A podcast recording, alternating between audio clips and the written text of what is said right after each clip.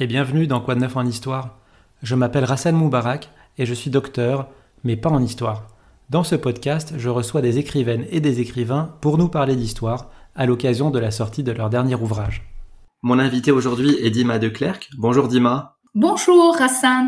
Vous êtes historienne, chercheuse associée à l'Institut français du Proche-Orient, l'IFPO, enseignante à l'Université américaine de Beyrouth et à l'Université Saint-Joseph, et votre dernier livre, Le Liban en guerre, 1975-1990, est paru aux éditions Belin. Il a été écrit avec Stéphane Malzagne, qui est euh, enseignant à Sciences Po et spécialiste notamment du président libanais Fouad Shahab. Habituellement, l'historiographie des livres sur la guerre du Liban est linéaire. Elle décrit la succession des conflits et des alliances de manière chronologique. Vous, vous avez choisi d'utiliser un niveau d'analyse différent qui est transversal. Alors pourquoi cette approche?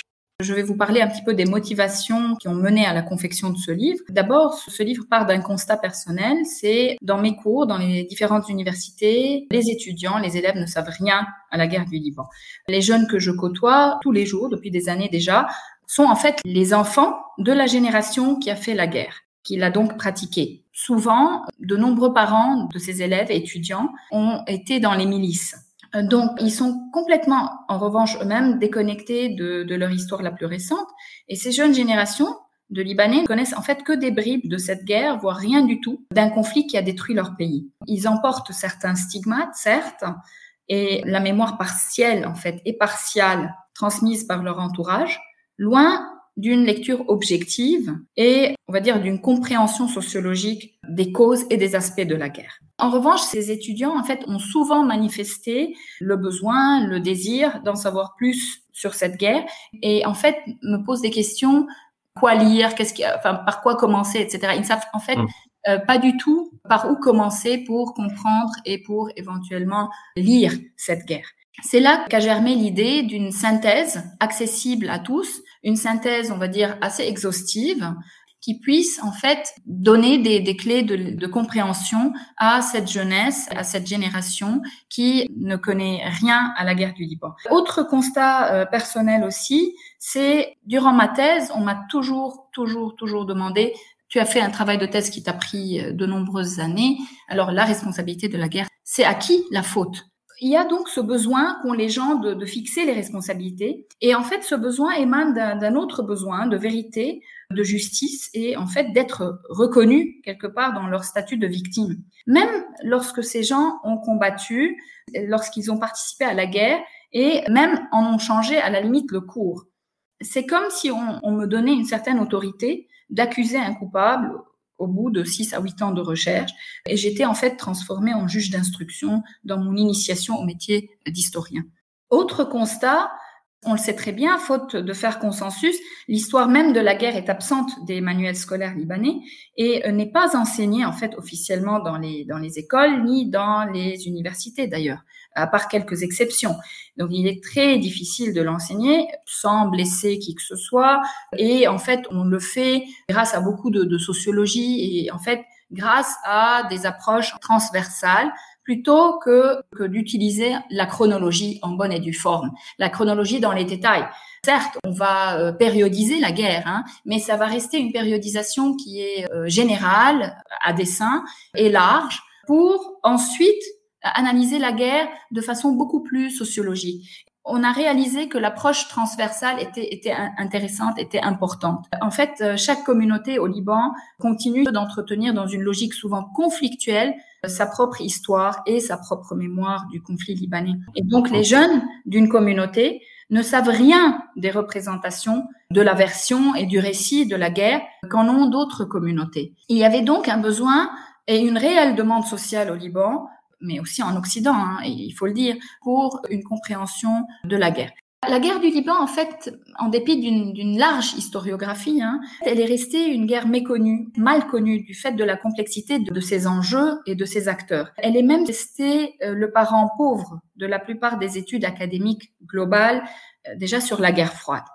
D'où le défi aussi de mobiliser l'ensemble des connaissances disponibles on a réalisé très vite que ça nous engageait sur quelque chose d'absolument gigantesque, euh, c'est-à-dire intégrer les multiples biographies, témoignages, témoignages d'ex-miliciens et de civils, production euh, journalistique, travaux de terrain, fiction, euh, entretiens oraux, puis en fait Internet, la, la, mise en ligne en fait de documentaires et de films, toutes ces sources nouvelles diplomatiques françaises ou américaines qui ont émergé dernièrement.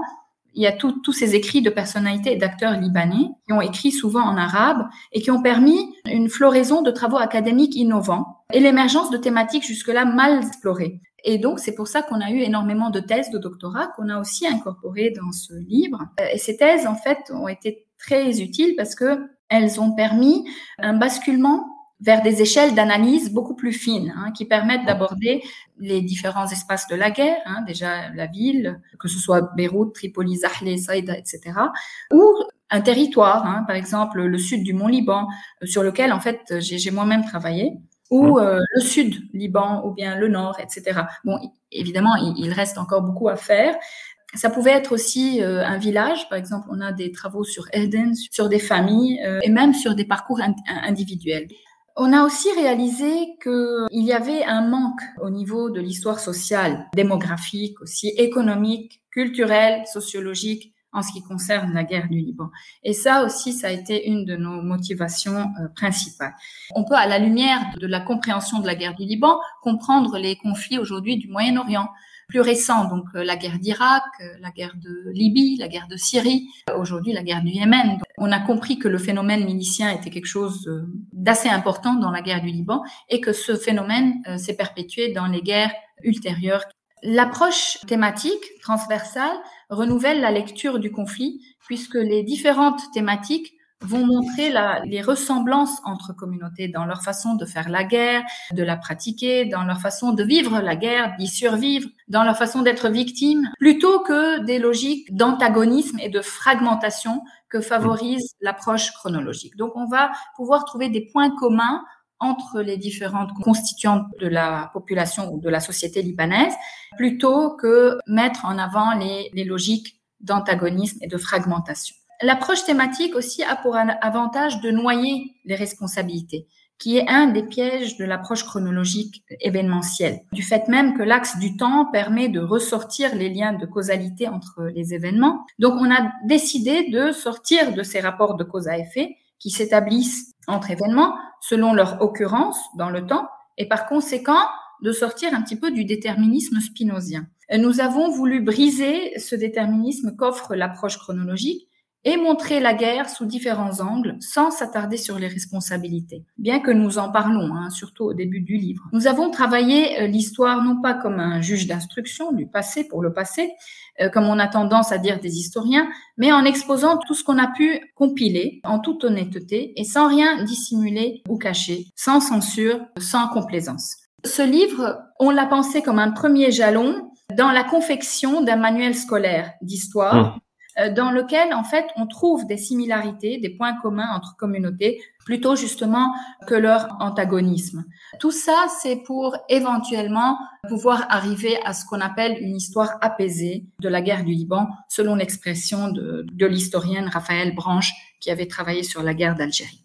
La question de la responsabilité, bien sûr, est aujourd'hui dans toutes les conversations, mais le but du livre n'est pas d'y répondre, donc vous ne prenez pas parti, bien évidemment. Ce livre est sorti en juin 2020, donc sa sortie devait coïncider avec le centenaire de la proclamation de l'État du Grand Liban, et puis euh, elle s'est heurtée, bien entendu, à l'actualité, c'est-à-dire le soulèvement de la population libanaise en octobre 2019.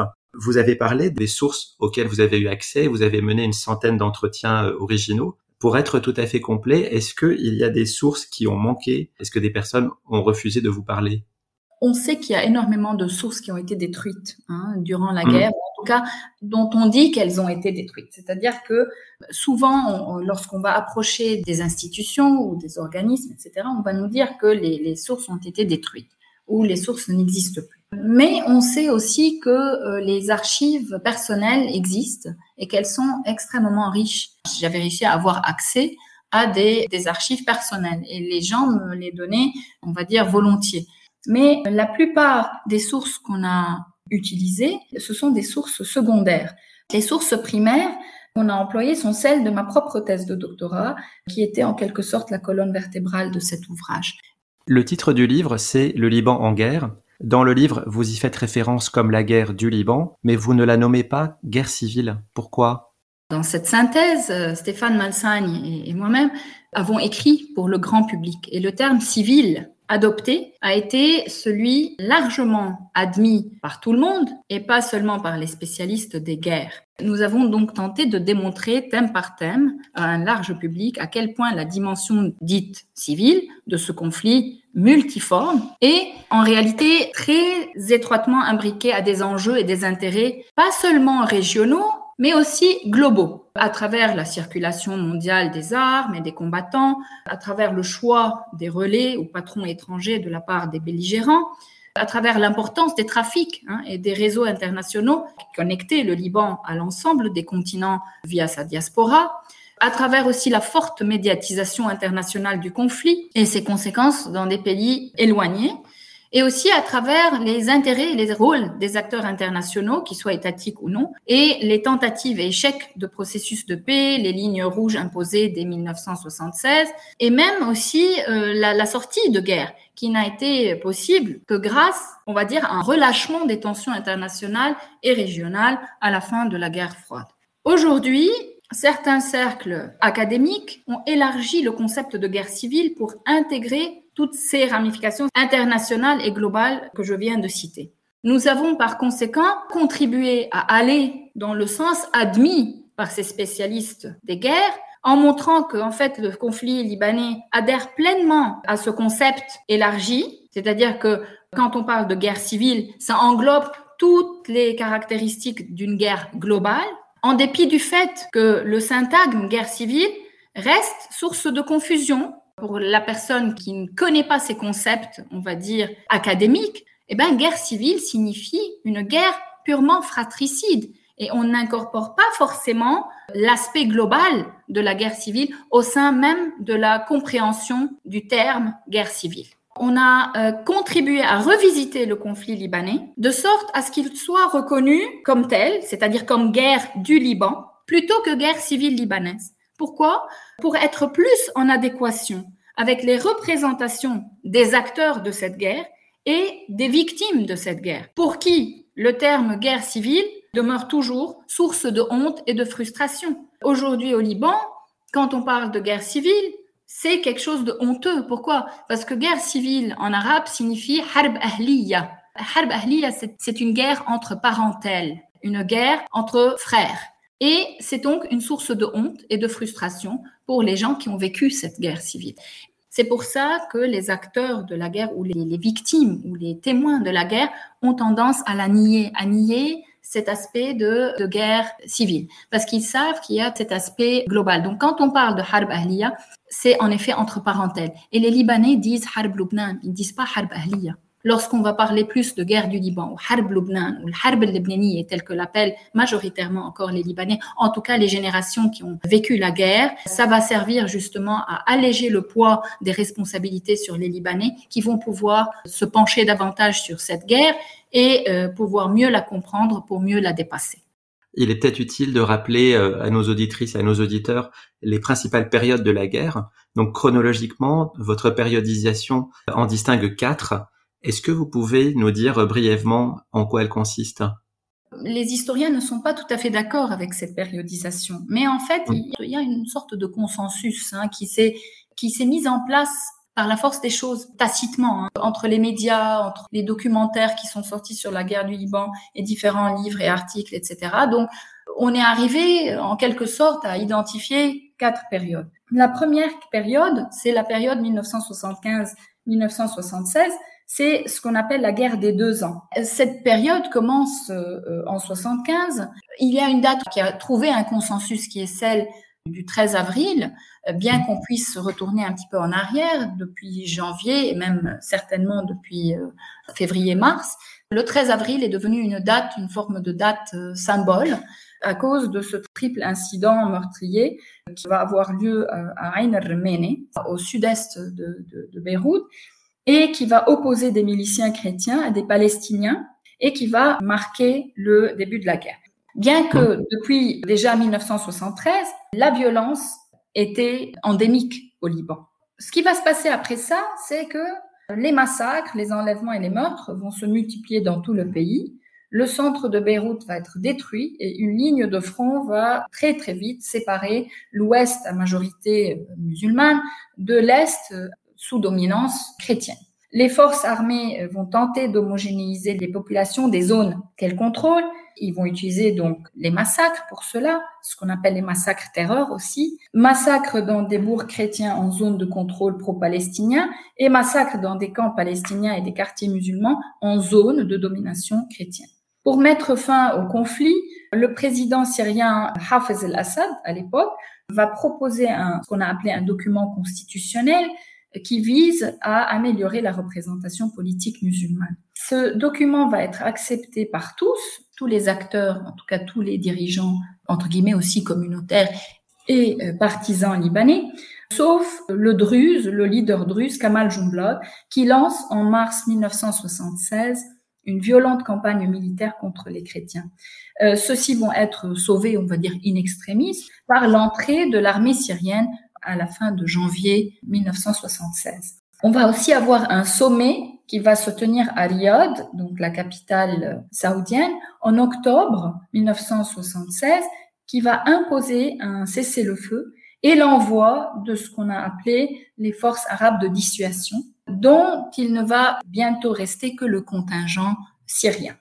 Ça, c'est la première période. Au début, les combats sont assez brefs.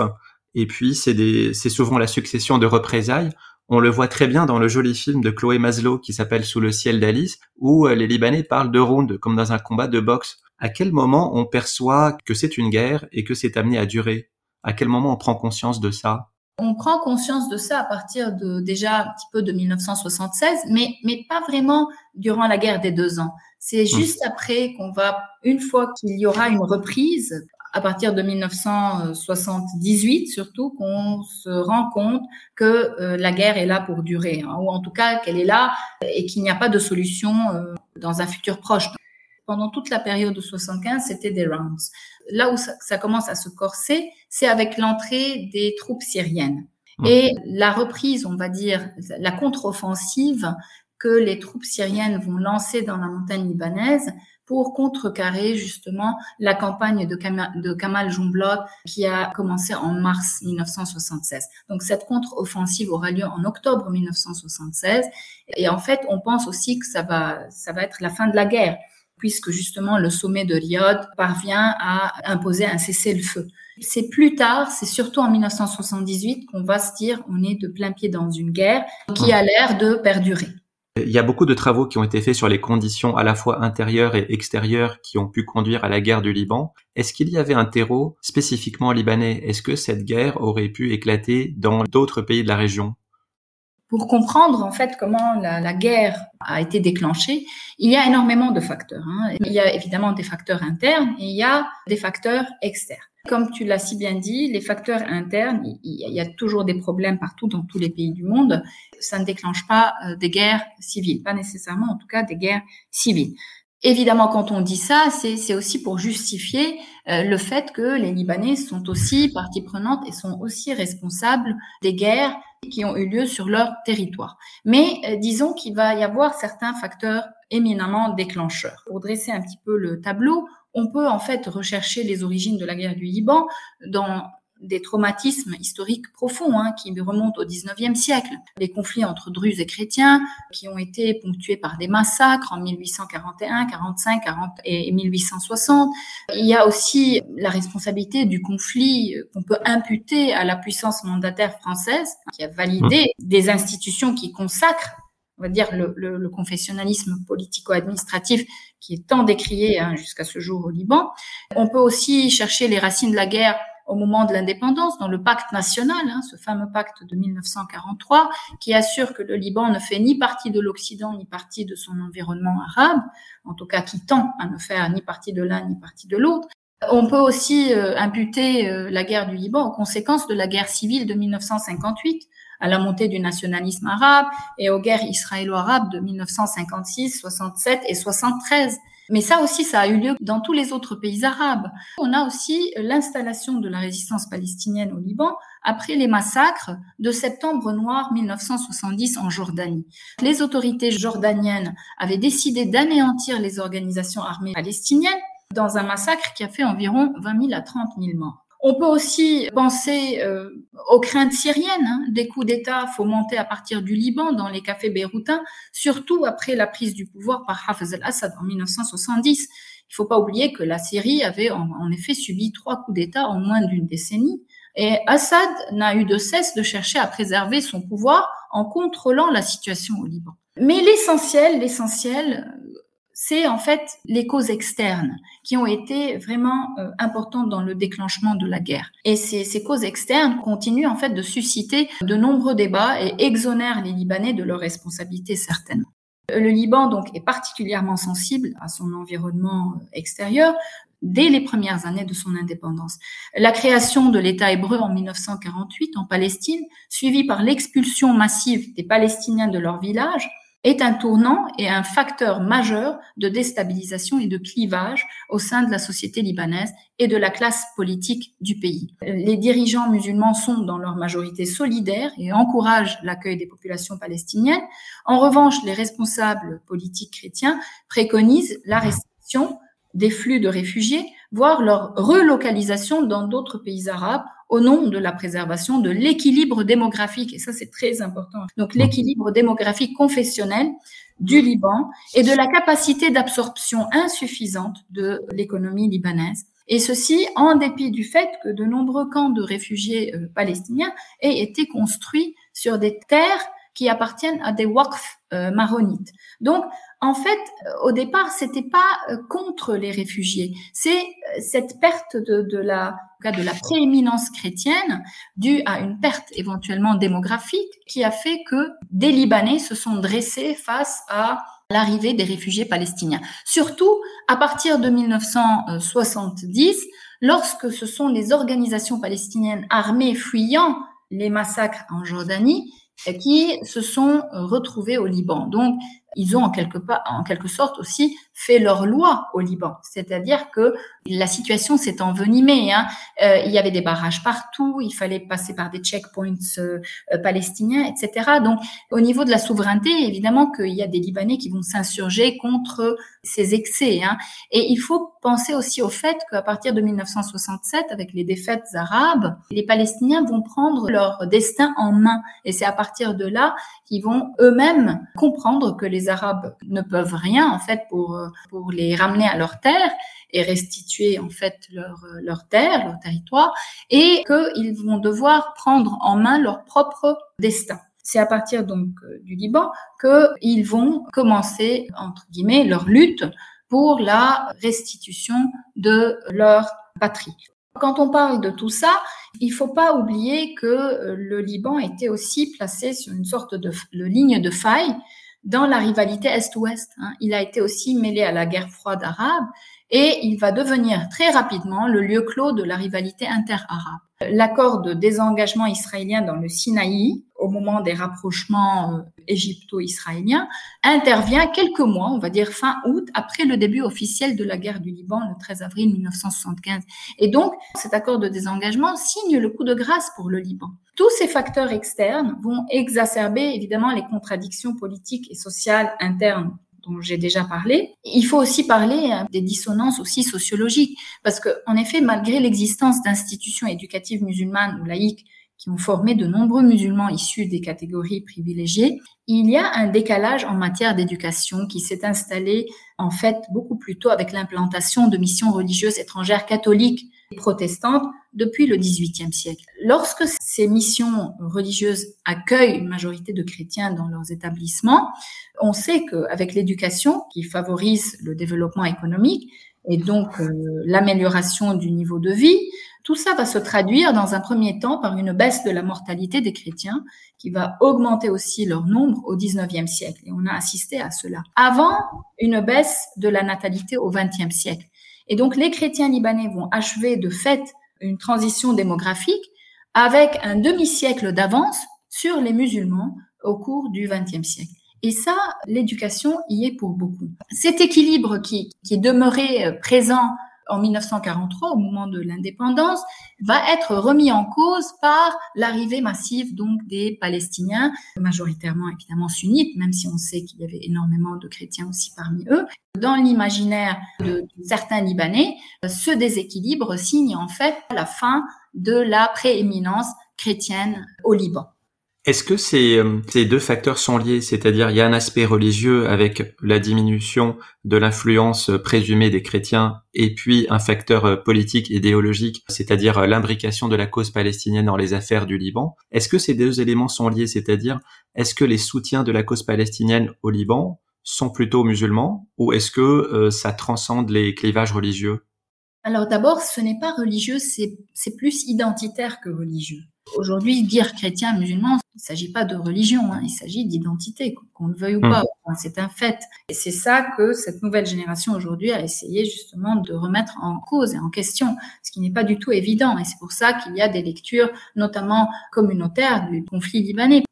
À cause de ce déséquilibre euh, amené par la présence palestinienne, le précaire compromis politique entre communautés va être rompu à partir donc notamment de 1970, parce que les Palestiniens repliés au Liban vont en faire en fait le lieu d'élection de leur lutte contre Israël. Et les représailles israéliennes qui résultent justement des actions palestiniennes sont censées pousser l'État libanais à combattre la présence palestinienne.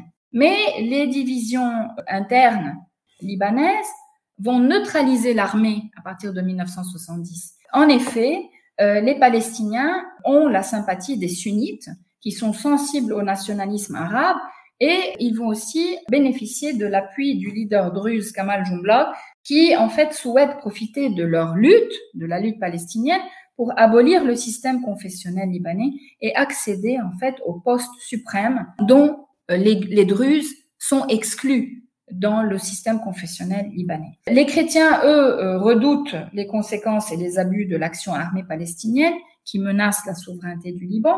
Leurs principaux chefs se regroupent en ce qui euh, va devenir le Front libanais pour faire face aux partis musulmans et transcommunautaires pro-palestiniens qui sont menés à partir de 1975 par Kamal Jumblat. Même avant, hein, à partir de 1969, on a vu la, fédération de ces forces par Kamal Jumblat. C'est ce qu'on va appeler le mouvement national.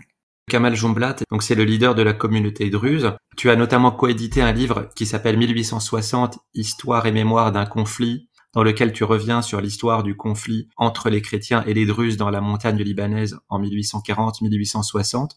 Est-ce que tu peux nous redire la position des Druzes historiquement au Liban et au début de la guerre? Kamal Jumblat est une figure majeure de, la vie politique libanaise depuis l'indépendance. Et il est certainement le fondateur du Parti socialiste progressiste, le PSP, en 1949. Mmh. Il est le, porte-parole, comme je viens de le dire, du, mouvement national qui fédère euh, les partis laïcs libanais, euh, des groupuscules musulmans et les Palestiniens à partir de 1969. Kamal Jumblat va choisir l'action militaire au, début de la guerre du Liban en 75 pour remettre en cause le système confessionnel libanais, je l'ai aussi déjà dit.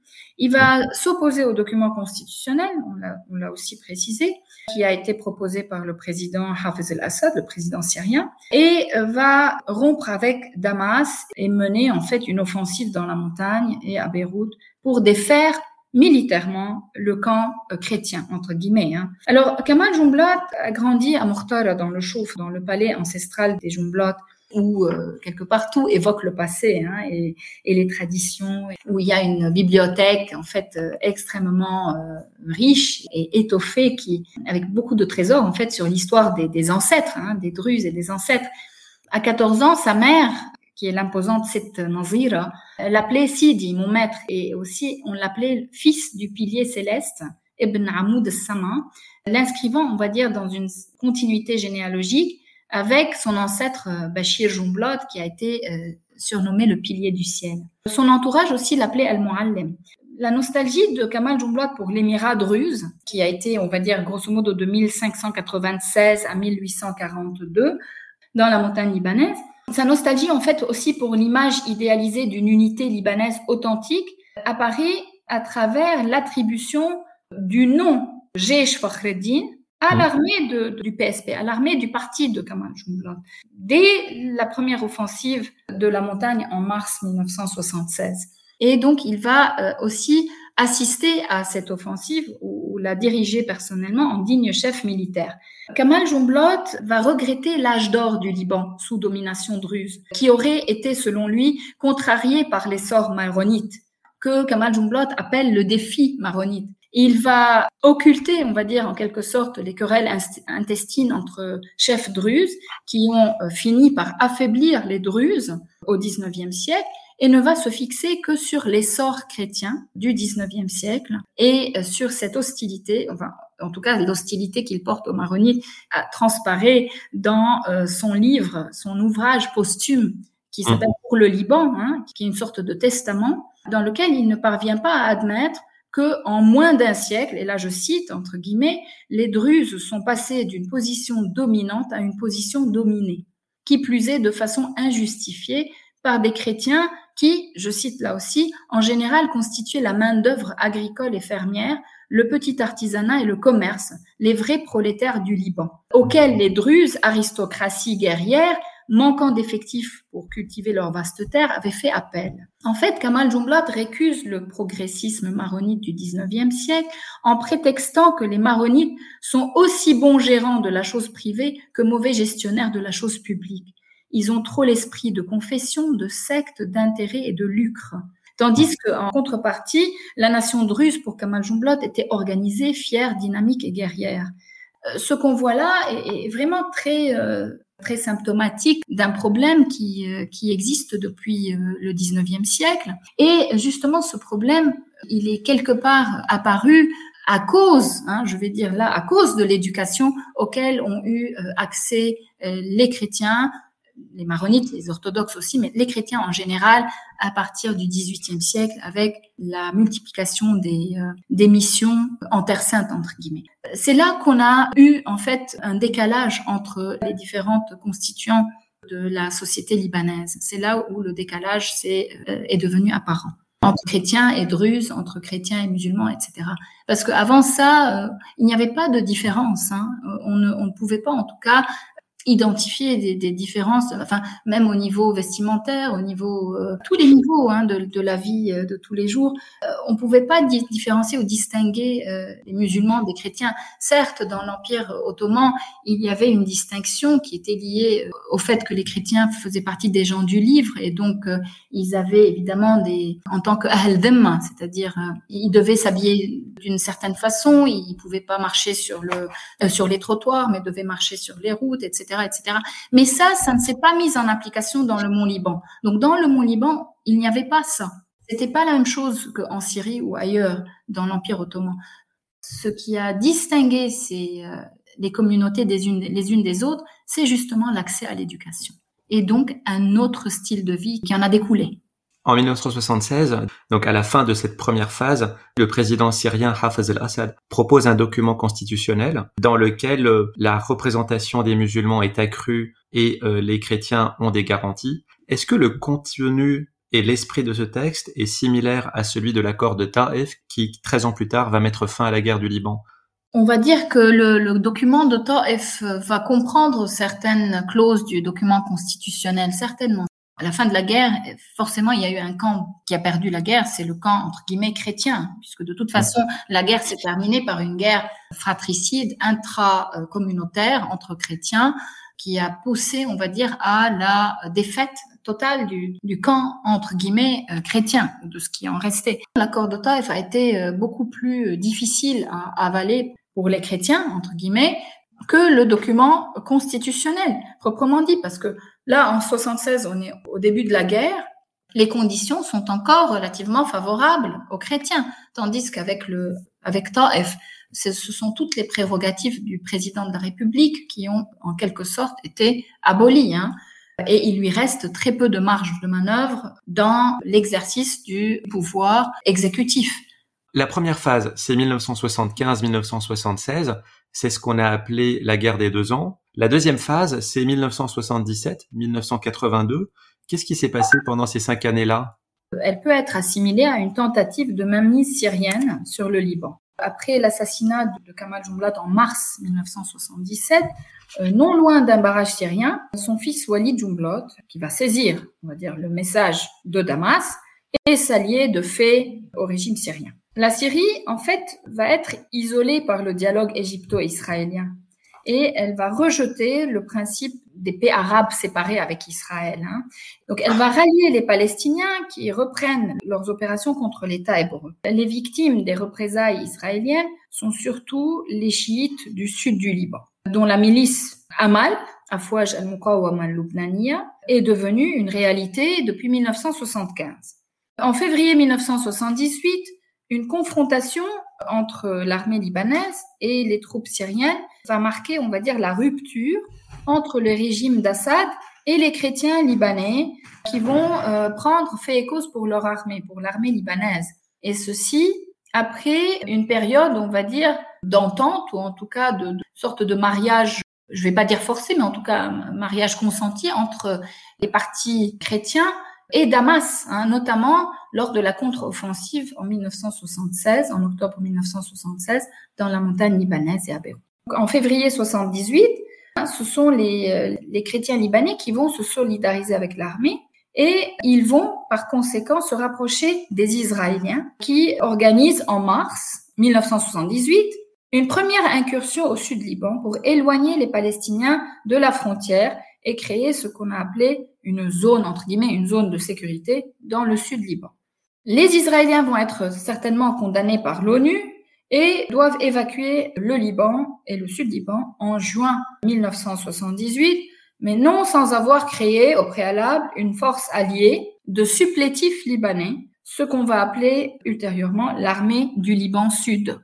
Entre 1978 et 1980, le camp pro-palestinien va souffrir de luttes intestines et s'effriter. Le camp chrétien, en revanche, subit aussi des dissensions internes, mais euh, le leader chrétien, Bachir Gemayel, qui est le fils d'un des leaders du front libanais, qui euh, fédère les partis chrétiens, notamment Pierre Gemayel, qui est le fondateur et le dirigeant des Kataeb, donc Bachir Gemayel va vouloir contrecarrer l'emprise croissante des Syriens sur le Liban et va unifier par la force les milices chrétiennes au sein de ce qui va s'appeler à partir de 1978-1980 les forces libanaises. Donc la milice des forces libanaises qui va, on va dire, intégrer à la fois les miliciens des Kataeb, les miliciens du Parti national libéral de l'ancien président Kamel Chamoun, mais aussi ce qu'on appelle les miliciens des gardiens du Cèdre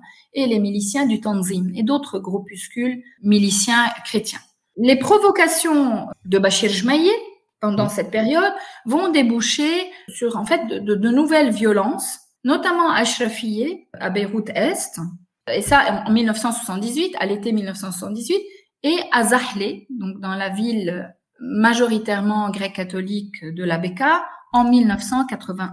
Ça, c'est la, grosso modo, la deuxième période de la guerre. Et la troisième période, elle débute en 1982 avec l'invasion israélienne du Liban. C'est l'opération Paix en Galilée. C'est la phase la plus meurtrière, la plus destructrice du conflit. Est-ce que tu peux nous dire quels sont les principaux points de cette phase? 1982, justement, c'est l'invasion israélienne. Donc la, la phase 82-85, c'est l'invasion et ses conséquences sur le Liban. Donc, à partir du 5 juin 1982, l'armée israélienne pénètre au Liban. Elle va atteindre Beyrouth et assiéger la partie ouest de Beyrouth. Et en très peu de temps, hein, ce qui va provoquer le départ pour la Tunisie de l'organisation de libération de la Palestine. Israël euh, soutient l'élection de Bachir Gemayel comme président de la République, mais très rapidement, celui-ci va être euh, assassiné avant même son investiture comme président. Bachir Gemayel assassiné, il va y avoir des massacres après son assassinat, des massacres dans les camps palestiniens de Sabra et de Shatila. Juste après, c'est Amin Gemayel, le frère aîné de Bachir, qui va être élu à la place de son frère, président de la République et il va être pressé par les Israéliens de signer un accord de paix. C'était sans compter le rôle de Damas dans tout ça, ou en tout cas la présence et la pression de Damas.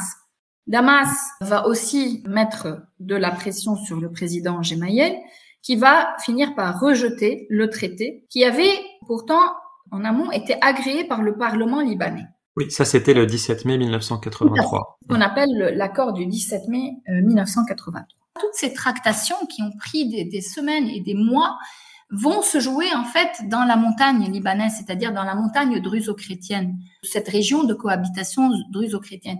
Et donc cet espace va être euh, l'abcès de fixation de toutes les tractations euh, syro-israéliennes autour de la signature de l'accord du 17 mai. C'est-à-dire que soit les Israéliens ou les Syriens, ils vont vraiment mettre le paquet.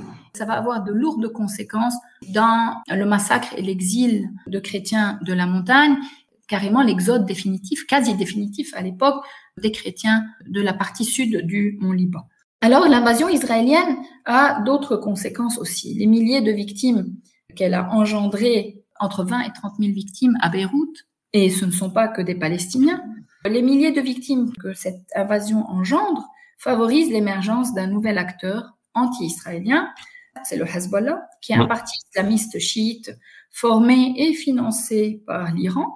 Par ailleurs, de 1983 à 1985, le retrait israélien graduel vers la zone frontalière va entraîner des massacres de centaines de chrétiens et l'expulsion, comme je l'ai déjà introduit, de 230 000 chrétiens du Mont Liban Sud, qui va être le plus vaste nettoyage confessionnel de la guerre du Liban. L'armée syrienne et ses alliés vont immédiatement après ça reprendre position dans le pays après un retrait au moment de l'invasion israélienne. Dans cette euh, troisième phase, aux acteurs régionaux habituels, donc la Syrie, Israël, s'ajoutent les, grands acteurs internationaux, les États-Unis surtout, mais aussi la France et à un moindre degré l'URSS. Mais le Liban devient en fait le terrain de jeu de multiples entités.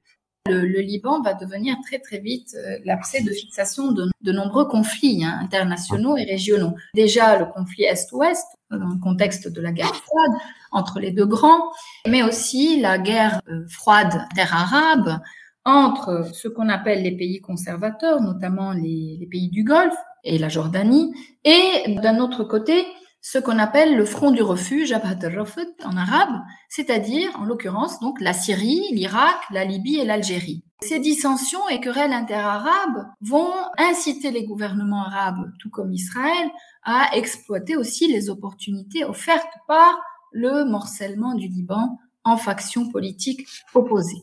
Le Liban aussi s'inscrit dans une, on va dire que ça a été aussi le lieu de prédilection de ce qu'on a appelé ultérieurement la cinquième guerre israélo-arabe. Il ne faut pas oublier que Beyrouth a été la seule capitale arabe à avoir été envahie par les Israéliens. C'est tous ces conflits-là qui, en fait, vont exploser hein, au Liban et vont se faire par Libanais interposés. C'est ce qu'on appelle a war by proxy, c'est-à-dire une guerre par procuration avec les Libanais comme intermédiaires ou en tout cas comme intermédiaires qui s'affrontent entre eux. Il va y avoir aussi des enjeux qu'on ne va pas pouvoir comprendre. C'est ça qui, entre autres, qui aurait poussé euh, Henri Laurence dans le temps à dire euh, si vous avez compris quelque chose à la guerre du Liban, c'est qu'on vous l'a mal expliqué. La quatrième et dernière phase, c'est 1986-1990. Et cette dernière phrase, c'est la plus délaissée dans l'historiographie. Pourquoi Est-ce que c'est parce que les historiens, comme les combattants, s'en sont lassés? Ou est-ce que parce que euh, on n'y comprend plus rien? Il y a euh, notamment une expression de Karim Mroué, qui était le secrétaire adjoint du Parti communiste libanais pendant cette période, qui dit que au bout d'un moment, la guerre du Liban, ça devient la guerre de tous contre tous. Et donc, sous-entendu qu'on n'y comprend plus rien. Tout à fait. Cette guerre entre 1986 et 1990 va revêtir la forme d'une guerre protéiforme. Hein. Ça va aller dans tous les sens. Et Karim Rou a bien raison de l'appeler comme ça. À partir du moment que Israël n'a pas réussi à obtenir un traité de paix avec le Liban, il va adopter une stratégie de division qui va entraver toute tentative de solution syrienne. La Syrie, qui s'impose militairement, soutient la milice chiite Amal, contre les Palestiniens en 1985-1987 dans ce qu'on a appelé la guerre des camps, et contre aussi le Hezbollah. Donc il ne faut pas s'imaginer que la Syrie a toujours soutenu le Hezbollah. Dans la guerre de Hamal contre le Hezbollah, dans la banlieue sud de Beyrouth et dans la Beka, à partir de 1987, une guerre qui va continuer jusqu'à 90, La Syrie donc vise à réduire la multitude des acteurs qui s'affrontent pour le contrôle de Beyrouth Ouest, pour le contrôle de la Beka et de Tripoli. En zone chrétienne, par ailleurs, les forces libanaises s'affrontent entre elles. Les partisans de Samir Jaja, fidèles à Israël, éliminent ceux de Elias Hobeika, qui lui s'était rapproché de la Syrie et avait signé ce qu'on a appelé l'accord tripartite, et qui est un accord interlibanais parrainé par Damas en 1986. Comme cet accord avait euh, inclus ou intégré le PSP Druze, Amal, la milice chiite, et la milice des forces libanaises sous Elias Hobeika, donc la milice chrétienne, et il manquait encore les sunnites qui ne faisaient pas partie de cet accord, hein, qui n'avaient pas été conviés ou en tout cas intégrés à cet accord. Donc ça, ça ne va pas vraiment plaire à euh, l'Arabie saoudite. Et c'est Samir Jaja qui va, euh, on va dire, faire capoter cet accord tripartite lors de ce qu'on a appelé la Intifada de mars 1986. Dans ce contexte, l'échéance présidentielle de 1988 va déboucher sur une vacance du pouvoir. Le général Michel Aoun, aujourd'hui président de la République, donc à l'époque était commandant chef de l'armée, va être nommé chef du gouvernement intérimaire par le président Amin Jemaï. Il va s'insurger contre le système milicien, mais va se heurter à Damas. Aoun aussi va donc lancer la guerre, ce qu'on a appelé la guerre de libération contre la Syrie à partir de mars 1989. Une guerre de libération, en fait, qui va attirer l'attention de l'international sur le Liban. Ça va être une guerre extrêmement violente, extrêmement meurtrière, de sorte que un accord interlibanais va être signé en octobre 1989 à Taif, en Arabie Saoudite, qui va consacrer la mainmise syrienne sur le Liban et amender la constitution libanaise. Cet accord de Taif, qui a concerné pratiquement ce qui restait des parlementaires libanais élus en 1972, ne va pas en fait mettre fin aux hostilités armées. Il faudra attendre 1990, donc un an plus tard, pour que ce soit fait. Entre-temps, donc, on rejette l'accord de Taif et donc l'amendement de la Constitution. Dès lors, le pays va être géré par deux gouvernements. L'un pro-Taif, qui va être à Beyrouth Ouest, et un autre anti-Taif, présidé par le général Aoun, qui va gérer le réduit chrétien ou le bastion chrétien à partir de Barabda, palais du président de la République. En 1990, un conflit sanglant entre l'armée libanaise toujours commandé par un, parce qu'à l'époque, l'armée s'est scindée en deux aussi. Il y a énormément d'officiers, de soldats qui ont suivi un nouveau commandant en chef de l'armée libanaise qui a été euh, nommé et qui est en fait Émile Lahoud et qui mmh. va gérer une partie de l'armée, notamment aussi toute la composante euh, musulmane de l'armée libanaise à partir de l'ouest, de Beyrouth ouest, et une partie de l'armée libanaise restait sous le commandement du général Aoun, majoritairement chrétienne, mais qui aussi comprenait des officiers et des soldats musulmans, sunnites et chiites. Un conflit sanglant va exploser, ou en tout cas éclater, entre l'armée libanaise et les forces libanaises de Samir Jaja au sein du réduit chrétien, et qui va vraiment déchiqueter ce réduit. L'assaut syrien d'octobre 1990, le 13 octobre 1990, va mettre fin à cette guerre fratricide. Aoun doit s'exiler en France et la Pax Syriana est imposée à ce moment-là, sauf dans le sud du pays occupé par Israël jusqu'en 2000. En 2005, la Syrie va à son tour évacuer le Liban après l'assassinat de l'ancien premier ministre Rafiq al-Hariri, une quinzaine d'années après la fin officielle des hostilités armées et de la guerre du Liban. Les 16 années de violence et de destruction ont fait environ 100 000 morts, vraiment laissé leur stigmate dans les mémoires. Ils ont reçu en héritage de cette guerre une conduite prédatrice qui a été visible dans la vie euh, publique, notamment dans la vie pratique au Liban. Depuis la guerre, comme on le voit hein, jusqu'à ce jour, la guerre se perpétue à travers les conflits mémoriels et notamment la lutte euh, pour le pouvoir. Dans le livre, il y a cette approche, bien sûr, chronologique au départ, et c'est ce qu'on vient de détailler pour bien comprendre les enjeux de la guerre, mais il y a aussi des chapitres sur comment on vivait pendant la guerre, justement, quel était le rôle des différentes factions, des différents groupes humains. Il y a notamment un premier chapitre sur les miliciens, le milicien qui est devenu une figure iconique de la guerre du Liban, et vous rapportez le chiffre couramment admis de 100 000 personnes qui auraient rejoint une milice, c'est-à-dire 3% de la population, en pratique un homme sur 30. C'était qui les miliciens? Qui, étaient les personnes qui rejoignaient les milices? Est-ce que c'était tout un chacun ou est-ce que c'était des soldats de l'armée qui rejoignaient des milices? Tout le monde pouvait devenir milicien durant la guerre du Liban. C'est vrai qu'il y a une sorte de figure iconique du milicien hein, qui va recourir, on va dire, à la violence euh, de manière organique. Mais euh, entre 1975 et 1990, on va dire qu'il n'y a plus de distinction nette entre hommes en armes et civils. On va dire vivre et tuer euh, deviennent synonymes. Hein. On peut être civil de jour, continuer ses études, avoir un travail, être même fonctionnaire de l'État et combattant la nuit euh, combattant de nuit rattaché à une milice. Donc la milice, c'était euh, pratiquement le bras armé des différentes communautés confessionnelles au Liban. Disons que les miliciens vont se porter comme protecteurs des communautés, mais euh, inversement, ce sont aussi les communautés qui vont, à la limite, protéger les milices, dans le sens qu'elles vont perpétuer leur présence et perpétuer et légitimer leur existence. Il y avait de tout dans les milices. On parle évidemment de personnes ordinaires qui pensaient pouvoir euh, protéger leur village ou leur ville, etc., leur quartier, etc.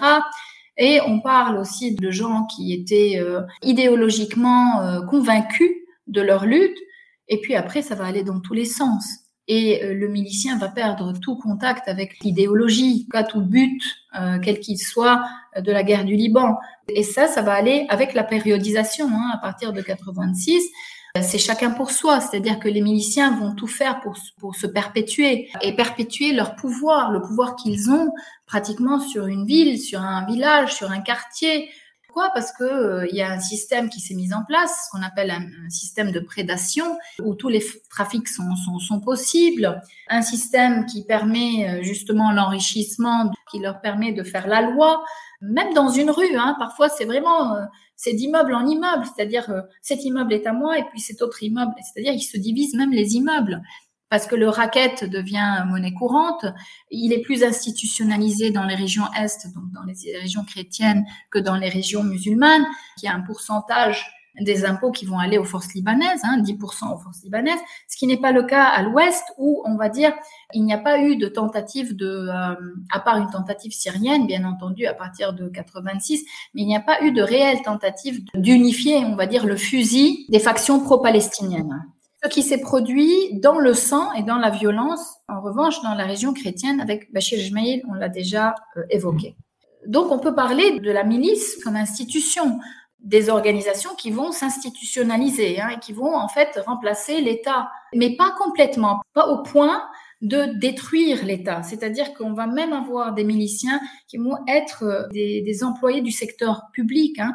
On va pas, c'est pas comme en ex-Yougoslavie, on va mettre un terme à l'État, on va détruire l'État.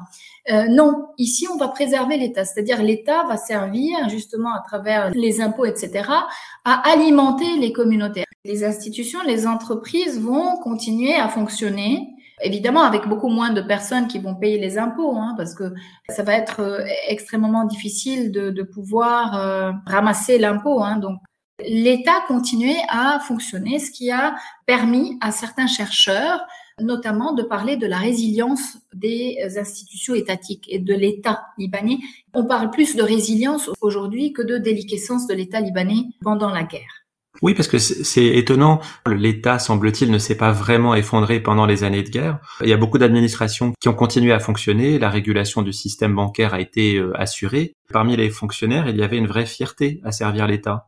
Oui, en effet, pendant la guerre, on va dire, les institutions de l'État ont bénéficié de la présence en leur sein de personnes qui avaient été formées aux institutions de l'État et au service de la fonction publique durant la période chéhabiste. Et la période chéhabiste, c'est la période pendant laquelle Fouad Chehab, ancien commandant en chef de l'armée libanaise, est devenu président de la République entre 1958 et 1964. Fouad Chehab a été un président réformateur de l'État libanais Fouad Chab a modernisé énormément d'institutions, il a créé de nouvelles institutions.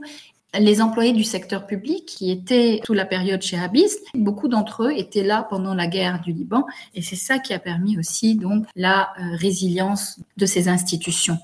Dans le livre Dima, on en a parlé, il y a euh, la périodisation de, la guerre du Liban, une partie sur la guerre des combattants, sur l'État, les institutions, les systèmes miliciens, mais il y a aussi bien entendu une partie sur la guerre des civils, comment vivre au quotidien. Et c'est vrai, comment on vit au quotidien pendant 15 années de guerre, qui fait de la guerre du Liban l'un des conflits les plus longs du XXe siècle, malgré la violence, la peur de mourir, les pénuries alimentaires, d'électricité, l'inflation, etc. Comment on vit pendant cette période-là quand on est civil? En effet, on, survit. Hein. On ne vit pas, mais on survit. Et euh, la guerre devient un contexte auquel on s'habitue, c'est-à-dire que on va trouver la guerre normale. C'est une nouvelle normalité. Et c'est pour ça qu'on parle de résilience des civils libanais. Quoique le mot résilience, en fait, euh, n'est apparu qu'en 1990, et c'est un néologisme pensé par euh, Boris Cyrulnik. A posteriori, on peut parler, sans, vouloir faire d'anachronisme, on peut parler de, de résilience quand il s'agit de vivre et survivre pendant la guerre du Liban pour les civils. À l'époque, on parlait d'adaptabilité. C'est-à-dire qu'on parlait de débrouillardise. Les Libanais étaient des débrouillards c'était, on va dire, un couteau à double tranchant l'adaptabilité, parce que on pouvait s'habituer à des, des, des, situations extrêmement difficiles, extrêmement éprouvantes. En contrepartie, on avait du mal aussi à se rebeller ou en tout cas s'insurger contre ces difficultés au quotidien on n'arrivait pas à, s'insurger contre l'inacceptable, contre l'inadmissible, quelque part dans cette guerre incivile, telle que l'appelle euh, le sociologue, politologue Ahmad Baidoun. En fait, c'était extrêmement difficile. Hein. Il ne faut pas oublier qu'il y a eu 100 000 morts durant le conflit. Ça mm. peut paraître, euh, sur 15 ans, ça peut paraître quelque chose de dérisoire, mais quand on pense à la population libanaise qui faisait, enfin, en 75, 2 millions et demi de personnes, donc si l'on compte aussi toutes les personnes qui ont émigré, qui sont parties pendant la guerre du Liban. C'est quand même assez lourd sur des familles. Hein. Il y a des familles entières qui ont été décimées, il y a des familles entières qui ont été massacrées. Vous donnez un exemple justement euh, sur la modification des comportements individuels. Bah, par exemple, vous dites que les habitants de Beyrouth ont intégré ce que vous appelez une géographie mentale, urbaine, dans leur déplacement quotidien. C'est-à-dire que les gens intégraient inconsciemment là où il fallait aller, là où on ne pouvait pas aller. Tout à fait. Et ils étaient aidés en cela par la radio, hein, la radio qui euh, disait à chaque bout de champ euh, euh, qu'est-ce qui se passait et où pour essayer de sauver autant de, de personnes que possible. Oui, cette géographie justement du réel était implantée, on va dire, dans, dans le mental de tous les Libanais. Hein. Automatiquement et on va dire intuitivement, on savait qu'il fallait éviter tel endroit et qu'il y avait des endroits auxquels on pouvait pas du tout accéder. Hein. C'était complètement intégré, de sorte que à la fin de la guerre, euh, les Libanais qui découvrent les autres régions, ils ont l'impression d'aller dans un autre pays. Évidemment qu'il y a eu encore pendant toute, euh, toute la durée de la guerre des personnes qui ont continué à, se déplacer d'un endroit à l'autre, justement parce que du fait même qu'elles travaillent dans un lieu et qu'elles habitent dans un autre lieu, etc. Mais ça s'est évidemment, ça s'est atténué avec le temps hein, à cause justement des risques encourus. Et pour cela, justement, les risques dont on parle, c'était euh, les snipers ou francs-tireurs qui étaient postés dans des immeubles ou dans des endroits, dans des lieux stratégiques et qui tirait sur toute personne qui euh, traversait ou qui passait d'un endroit à l'autre euh, sur le long de la ligne verte, euh, notamment donc à Beyrouth. Mais on n'a pas eu des, des, lignes de démarcation uniquement à Beyrouth, mais il y a eu des lignes de démarcation un petit peu partout dans tout le Liban. Si on prend par exemple la montagne druso-chrétienne, il y a eu des lignes de démarcation pratiquement dans, dans les villages, hein, dans chaque village où il y avait des druzes et des chrétiens, un quartier druze et un quartier chrétien, et il y a eu en fait des lignes de démarcation lors des batailles qui ont opposé les, euh, les forces libanaises au Parti socialiste progressiste, en tout cas la milice du Parti socialiste progressiste. On n'a pas parlé des enlèvements, des meurtres, on n'a pas parlé des mutilations et puis de l'exposition des corps, on a parlé un petit peu quand même des massacres, on n'a pas parlé non plus des viols qui ont eu lieu aussi au Liban. Dans le livre, il y a aussi des choses heureusement euh, plus euh, joyeuses. Et par exemple, pour sauver les apparences de la normalité, il y a l'école. Et remarquablement, les bombardements n'ont quasiment pas entraîné de rupture des activités scolaires, sauf peut-être dans le sud du Liban. Et ça, c'est extraordinaire, ça. Les écoles, ce sont des institutions qui ont fait partie des institutions résilientes dans la guerre du Liban. On a continué de vivre avec en arrière-plan la guerre. On a intégré en fait la guerre dans le mental, c'est-à-dire que la guerre faisait partie du quotidien.